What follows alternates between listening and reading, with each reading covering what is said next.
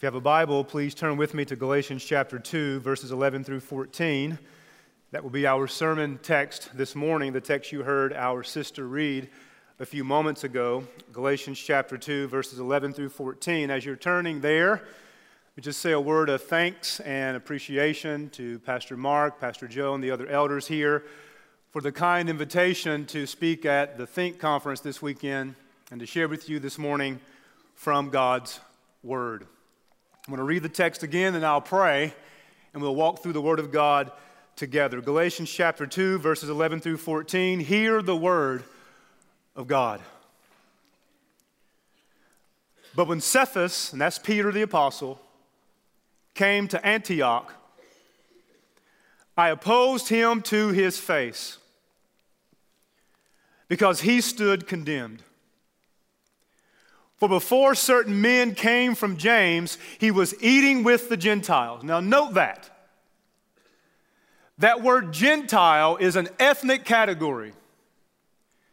In a moment, he's going to talk about Jews, and one thing he does in this text is highlight the Jewish and Gentile distinctions to emphasize Jewish and Gentile unity in the gospel.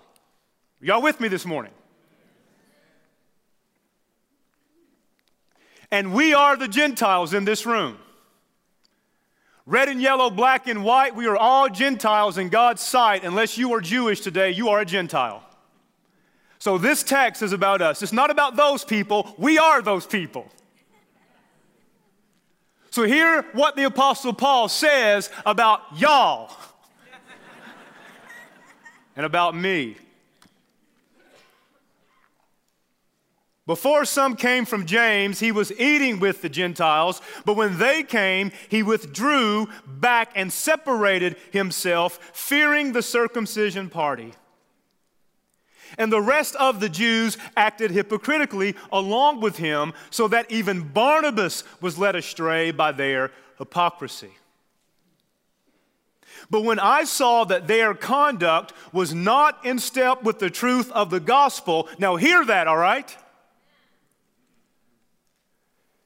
Peter's withdrawal from Gentile Christians at table fellowship is not some side social issue. That's not what Paul says, is it?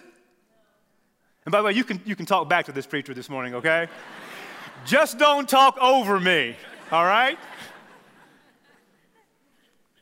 He does not give Peter a lecture on sociology, he gives him a lecture on the gospel. To separate from Gentiles was a social issue, a theological issue, and a gospel issue in first century Antioch. So when Paul observed Peter behaving in an anti gospel way, he said to Peter in the presence of them all, If you, though a Jew, live like the Gentile and not like a Jew, why are you compelling these Gentiles to live like Jewish people? This is the Word of God. Let's pray and ask God to help us apply it, understand it, and apply it to our lives. Let's pray together.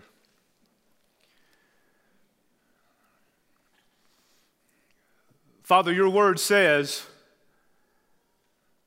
that your power is perfected in weakness. And I pray that you would make that verse proven to be true today through the weakness of the preacher and through the weakness of the people who hear your word. Would you awaken our hearts to the power of your word and transform us so that we would be strong in Christ and in the strength of his might in our weaknesses? So, Holy Spirit, we pray, would you please visit with us? And draw glory to the Father's Son, Jesus Christ. And reveal yourself with power, we pray. In Jesus' name, amen. There are those in the Christian community who will say that the gospel of Jesus Christ has absolutely nothing to do with ethnic reconciliation or with racial conciliation. Rather, they would say, the gospel is basically about telling someone how they can become a Christian and go to heaven when they die.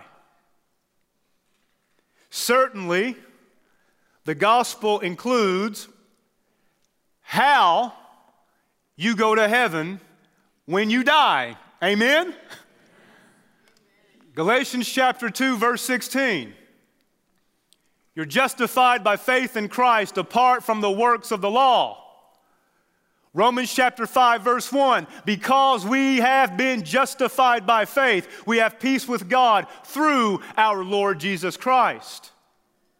Romans 5, verses 6 through 11 says that because Jesus died for our sins, we are justified, we are reconciled with God, and we will be saved from God's future wrath. Amen and amen. But in my view, if you reduce the gospel to only a message about how a sinner goes to heaven when he or she dies, you have affirmed a truncated gospel. Because the gospel is about how you go to heaven when you die, which I call vertical reconciliation with God. But the gospel is also about horizontal realities and cosmological realities. Now, let me explain that. Number one, the gospel is the announcement that God has fulfilled all of the saving promises to Abraham for the world through Jesus Christ, the perfect seed of Abraham. And that one of those promises is that red and yellow, black and white, Jews and Gentiles can be saved from their sin and can go to heaven when they die. And we should preach that all day long to unbelievers who need Jesus. But the gospel also deals with horizontal realities. It talks about the fact that part of the announcement that God has fulfilled all of his saving promises in Jesus means that red and yellow, black and white, all precious in his sight, who are saved, are now reconciled to each other through the blood of his cross.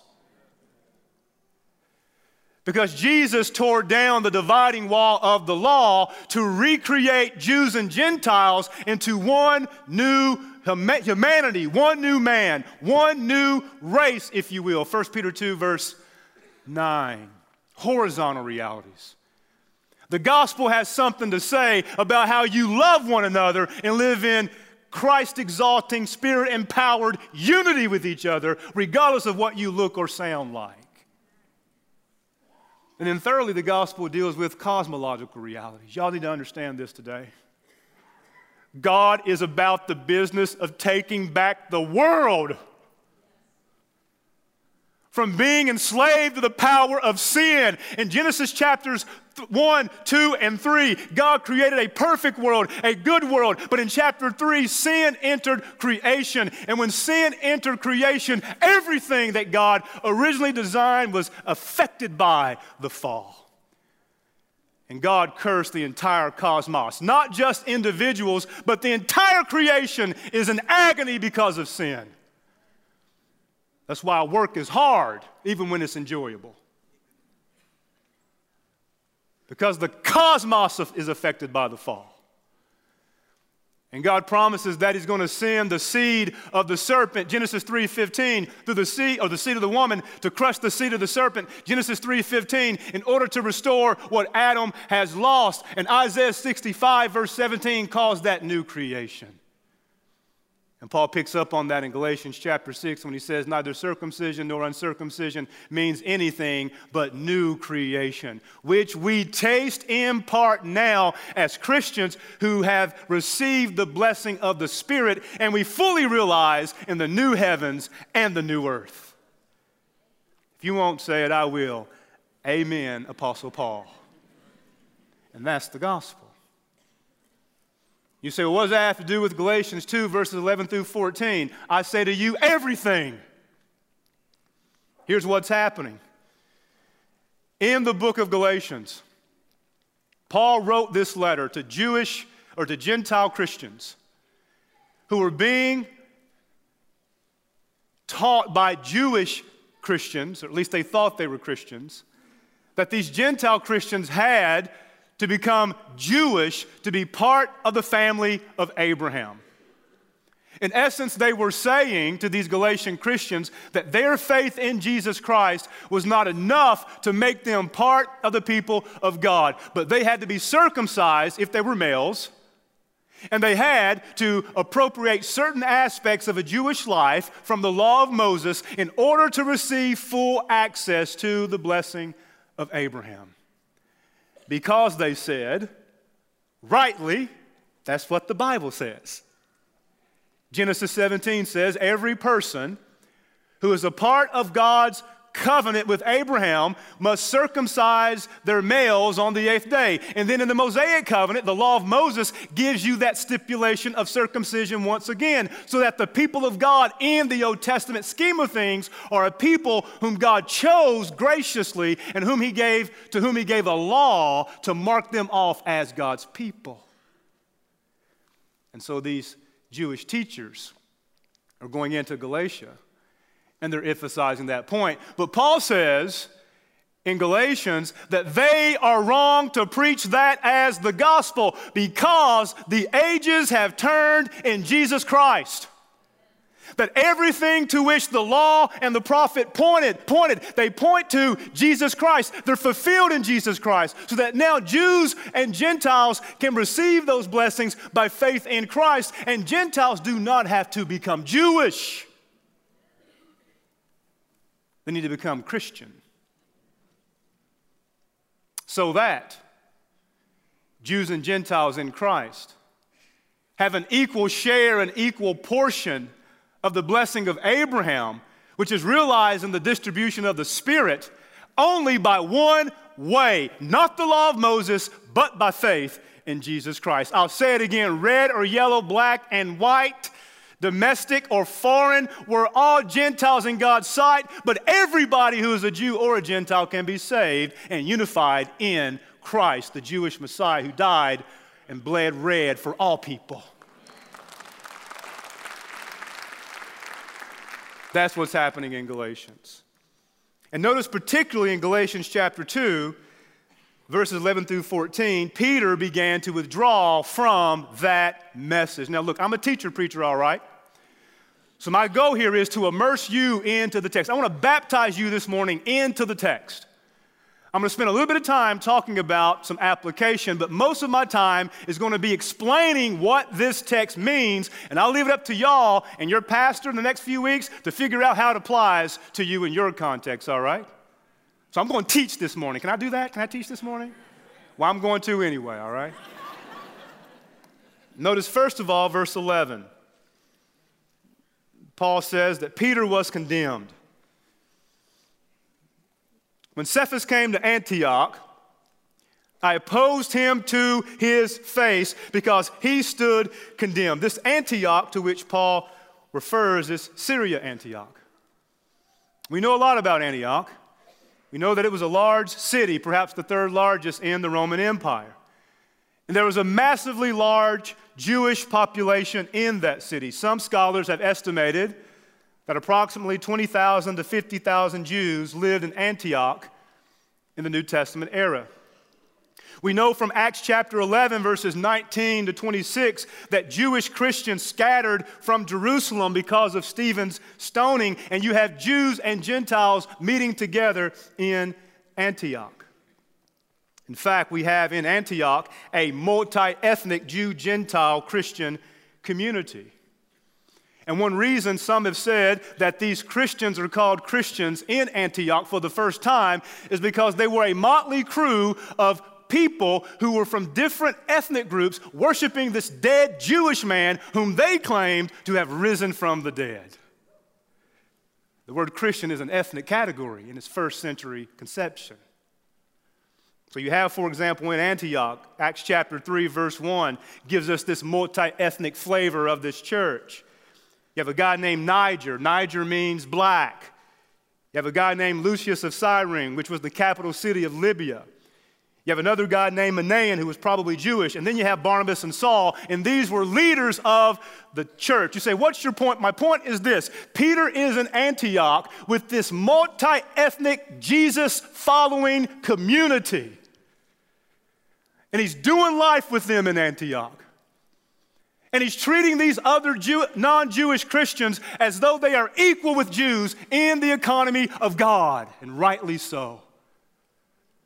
He's treating them, prior to some from James coming, as though they are no different from Jews because they are in Christ with respect to inheriting the blessing of Abraham.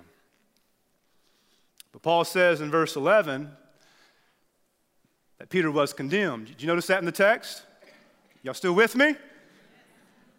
He's condemned. Now, by whom was Peter condemned? By God? By Paul? Yes. He's condemned by God and by Paul. Here's why the gospel is the great equalizer between Jews and Gentiles. There is ethnic difference in this text and in this room. There is gender difference, right? There are males and females in this room. There is socioeconomic difference, and difference is not inherently bad, is it? Difference is not bad. Here's what's bad when you play up your ethnic difference and minimize those and marginalize those who don't share your ethnic difference. And the gospel breaks down that dividing wall and invites Jews and Gentiles from all ethnic stripes to the same table and the same blessing by the power of the Spirit in Jesus Christ. And Peter was beginning to walk away from that. So he stood condemned. If you think back with me to Galatians chapter 1, verses 8 and 9. Paul says, if any man or any angel preaches another gospel besides the one he preaches, let him be accursed or let him be condemned, is what Paul says. If you read Galatians chapter 3, verse 10, Paul says, For as many are from works of the law are under a curse. Galatians chapter 3, verse 13, Christ redeemed us, Jews and Gentiles, from the curse of the law. So watch this. Galatians 1 8 9, if you preach another gospel besides the one Paul preaches, you're accursed. Galatians chapter 3, verse 10, if you do not believe in Paul's gospel, you are accursed. Galatians 2, verse 11, Peter was condemned. Because he began to erect these barriers between Jews and Gentiles. Now, I'm not saying Peter was lost. I am saying Peter is walking against the gospel, which is what Paul says in verse 14. Let me say another word here. It's very important for you to realize this. The Apostle Paul was a Jew, was he not? He was Jewish, right? And he is proud of his Jewish heritage. Romans chapter 11 I am a Jew, I am an Israelite, I'm from the seed of Abraham. But his gospel did not emphasize Jew Gentile distinctions, it emphasized Jew Gentile unity in Christ. He spent his life Galatians chapter 1 verse 15. Announcing Jesus Christ as the good news to the Gentiles and inviting them in the people of God as Gentiles with Jews who are Christians who are transformed by the power of the gospel. But Peter's behavior acts antithetical to that. And by the way, Peter knows better because he too is that great Pentecostal preacher, right? Where the Spirit is being poured out on people from different tongues and tribes and nations. And moreover, he saw that great vision in Acts chapters 10 and 11. He knows that what was formerly unclean, namely Gentiles, not unclean anymore in Christ, right? So he stood condemned. I'll give you a practical application here, may I? your political identity, regardless of what it is, your ethnic identity, your racial identity, your ethnic identity, regardless of what they might be, your economic identity, those things will not make you part of the people of God. And those things will not make you more superior to those who don't share those things with you, who are part of the people of God. The great equalizer in the economy of God is the cross and the resurrection of Jesus Christ. Oh, yes, there is difference, right? I've already said that. I am a middle class, bald, black man with a PhD. Not all of y'all are that. There is difference. but that difference does not make me justified by faith in Christ. And it doesn't condemn those who don't share my difference. The gospel of Jesus Christ unifies a bald, black PhD with folks from tongues, tribes, peoples, and nations who don't share that. Can I get a witness this morning? So in verse 13, Paul does, or verse 12, Paul does something. He explains to us what's the source of the condemnation. Verse 12 For before certain men came from James, we don't know who these men are exactly. I gather they come from First Baptist Church, Jerusalem. Not really a First Baptist church, but just bear with me. I'm the preacher of the day. Let me use my preacher imagination here. Okay? They come from the Jerusalem church in all likelihood because Paul says they come from James. We don't know if James sent them, we don't know that. But they seem to be Christians. And one reason I think that is so is because number one, Paul says they come from James, and number two, in Galatians chapter one and again in chapter two, Paul speaks positively of James. And we know from 1 Corinthians 15 that James, this is James, by the way, Jesus' half brother, that he was a prominent leader in the Jerusalem church. And so these Jewish Christians from James are likely coming down to multi ethnic Antioch, that wasn't too terribly far away from Jerusalem, to tell Peter that his multi ethnic mingling with Gentiles needs to stop. And the reason why Peter shrank back, verse 12, is because he was afraid of the circumcision party, verse 12. We don't know who this circumcision party is exactly, but I take it to be a different group from those from James. It's probably non Christian Jews. So here's how I envision the scenario here. You have these Jewish Christians from Jerusalem who are witnessing these non Christian Jews in Jerusalem persecuting those who are mingling with the Gentiles. Similar to what Paul did. You remember in Acts chapter 9, he was violently persecuting the church, right? Because the church was a Jewish movement that was Gentile inclusive. The gospel went to Jews and Gentiles. Be my witnesses in Jerusalem, Judea, and Samaria, and the ends of the earth. And that was perceived by some Jews to be a threat to Jewish identity. So then what happens is you have these Jewish Christians coming down, probably with good motives, telling Peter he's got to stop. And notice what he must stop doing, verse 12. He must stop eating with the Gentiles. This isn't a matter of Paul or rather Peter, eating some pork chops, and the being told you got to stop eating this food. Hear this very carefully. The issue is not the menu, it's the venue. The issue is with whom Peter is eating. To eat a meal with somebody in the ancient world showed social acceptability. There were massive implications here. For Peter to participate in social interaction with Gentiles over food or in any other capacity showed that Peter really believed the gospel. He believed that Jews and Gentiles are equal in the economy of God, though they are different. So Paul says that when they came, he shrank back. You see verse 12, last part, because of fear. Do you notice that? Do you notice that? Peter is not having some theological crisis here. I mean, he's the great Pentecostal preacher, right? He's afraid. Have you been there?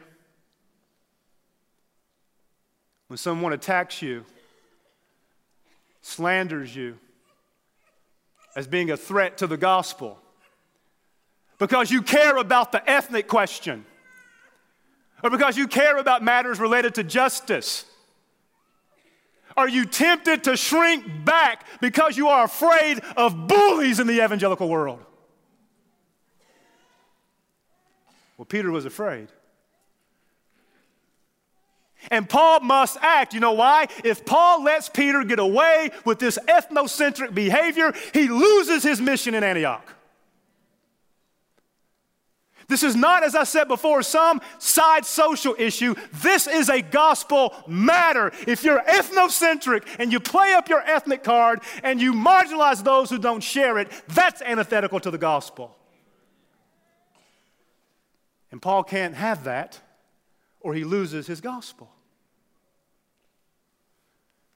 So he says, verse 14, when I saw that their conduct, let me back up actually verse 13. Peter's behavior had consequences. Notice what happens. The rest of the Jewish Christians acted hypocritically along with him. Oh, do you feel that? To be wrong on the ethnic question is to be wrong on the gospel. And you can lead people away. That's true for anybody, no matter what position they hold, right? The foundational elements of the gospel are the cross and the resurrection of Jesus. Without that, we all go to hell. A dead Jesus saves nobody.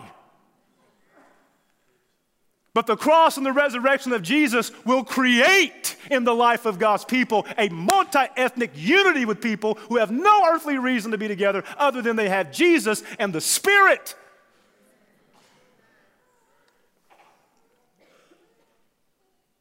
But Peter's behavior threatened that. So that verse 13, even Barnabas, do you feel Paul's sadness here? So that even Barnabas was led away to their hypocrisy. Barnabas, that great encourager that convinced the apostles that Paul was one of them. Do you remember that story in Acts? Remember that story?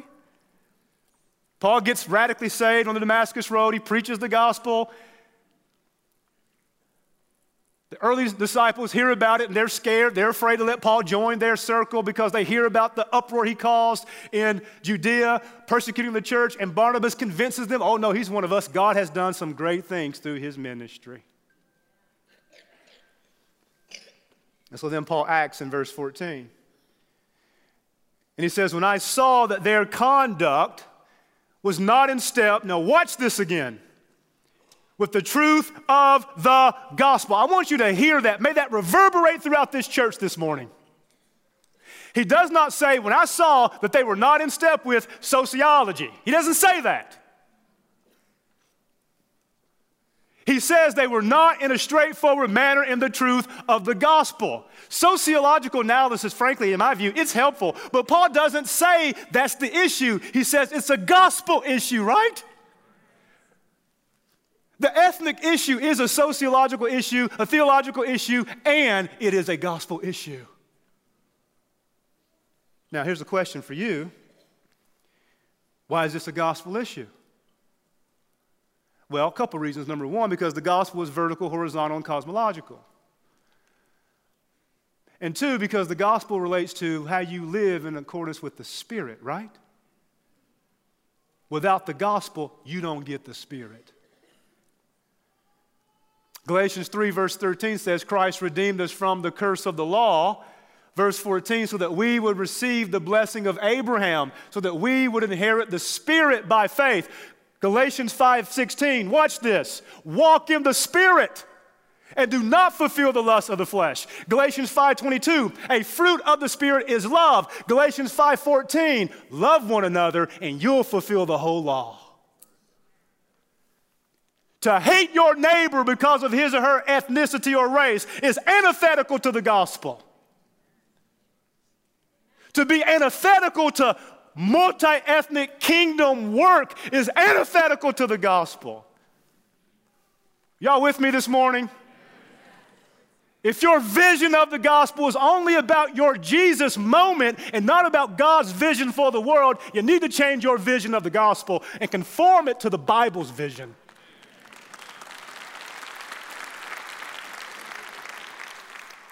Now, the reality is, how you apply these truths will look different from one context to another. But what I want you to know this morning is, is that this question, the ethnic question and the unity question, these are gospel questions. Now, I want to give you a couple points of clarification and then give you a concluding application, all right? Number one, a clarification. I'm not saying that the first century problem in Antioch is the same problem in our modern Western experience with the race conversation. I'm not saying the ethnic issue in Galatians is the same as the ethnic or the racial issue in America. That's not what I'm saying. The history of race and modern racial reasoning takes on a life of its own in the American experience and in the colonial experience, right? What I am saying is that the gospel applies to that context and any other context that has issues of race or ethnic division. That's my point. You have to ask yourselves when you read the Bible, how do I apply this ancient text to my social situation? Nobody reads the Bible in a vacuum. We're all affected by our social location. And to be a good Christian reader of the Bible requires you to ask yourself, what does the text mean and how does the text apply? And I would say it applies this way. If you are a racist or an ethnocentrist, then that is antithetical to the gospel. Amen? Amen, preacher.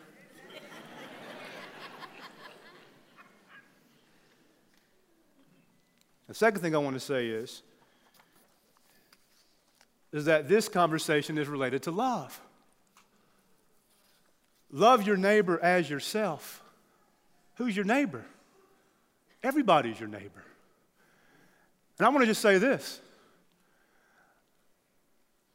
This conversation, though it focuses on the ethnic question in Galatians 2, it's not limited to that. Abled and disabled people, one in Christ. We don't minimize those who have some physical challenges because they have physical challenges in the kingdom of God. They have equal access to the blessings of Abraham in Christ, along with those of us who have more able bodies. There's no Gentile, Jew, Gentile, no male, female, no slave or free. Oh, yes, yes, there, there is, there is. But the point would be that in Christ Jesus, those distinctions do not keep us from fellowship at the Lord's table, literally and figuratively, in community with each other.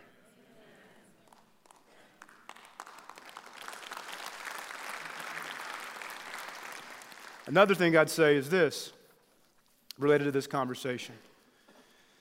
The issue in Antioch requires us to recognize that to pursue spirit empowered, Christ exalting, gospel centered, a lot of hyphenated words there, unity requires us to make sacrifices with respect to our preferences. And I have my preferences. I'm a 90 year old man trapped in a 40 year old body. I have my preferences.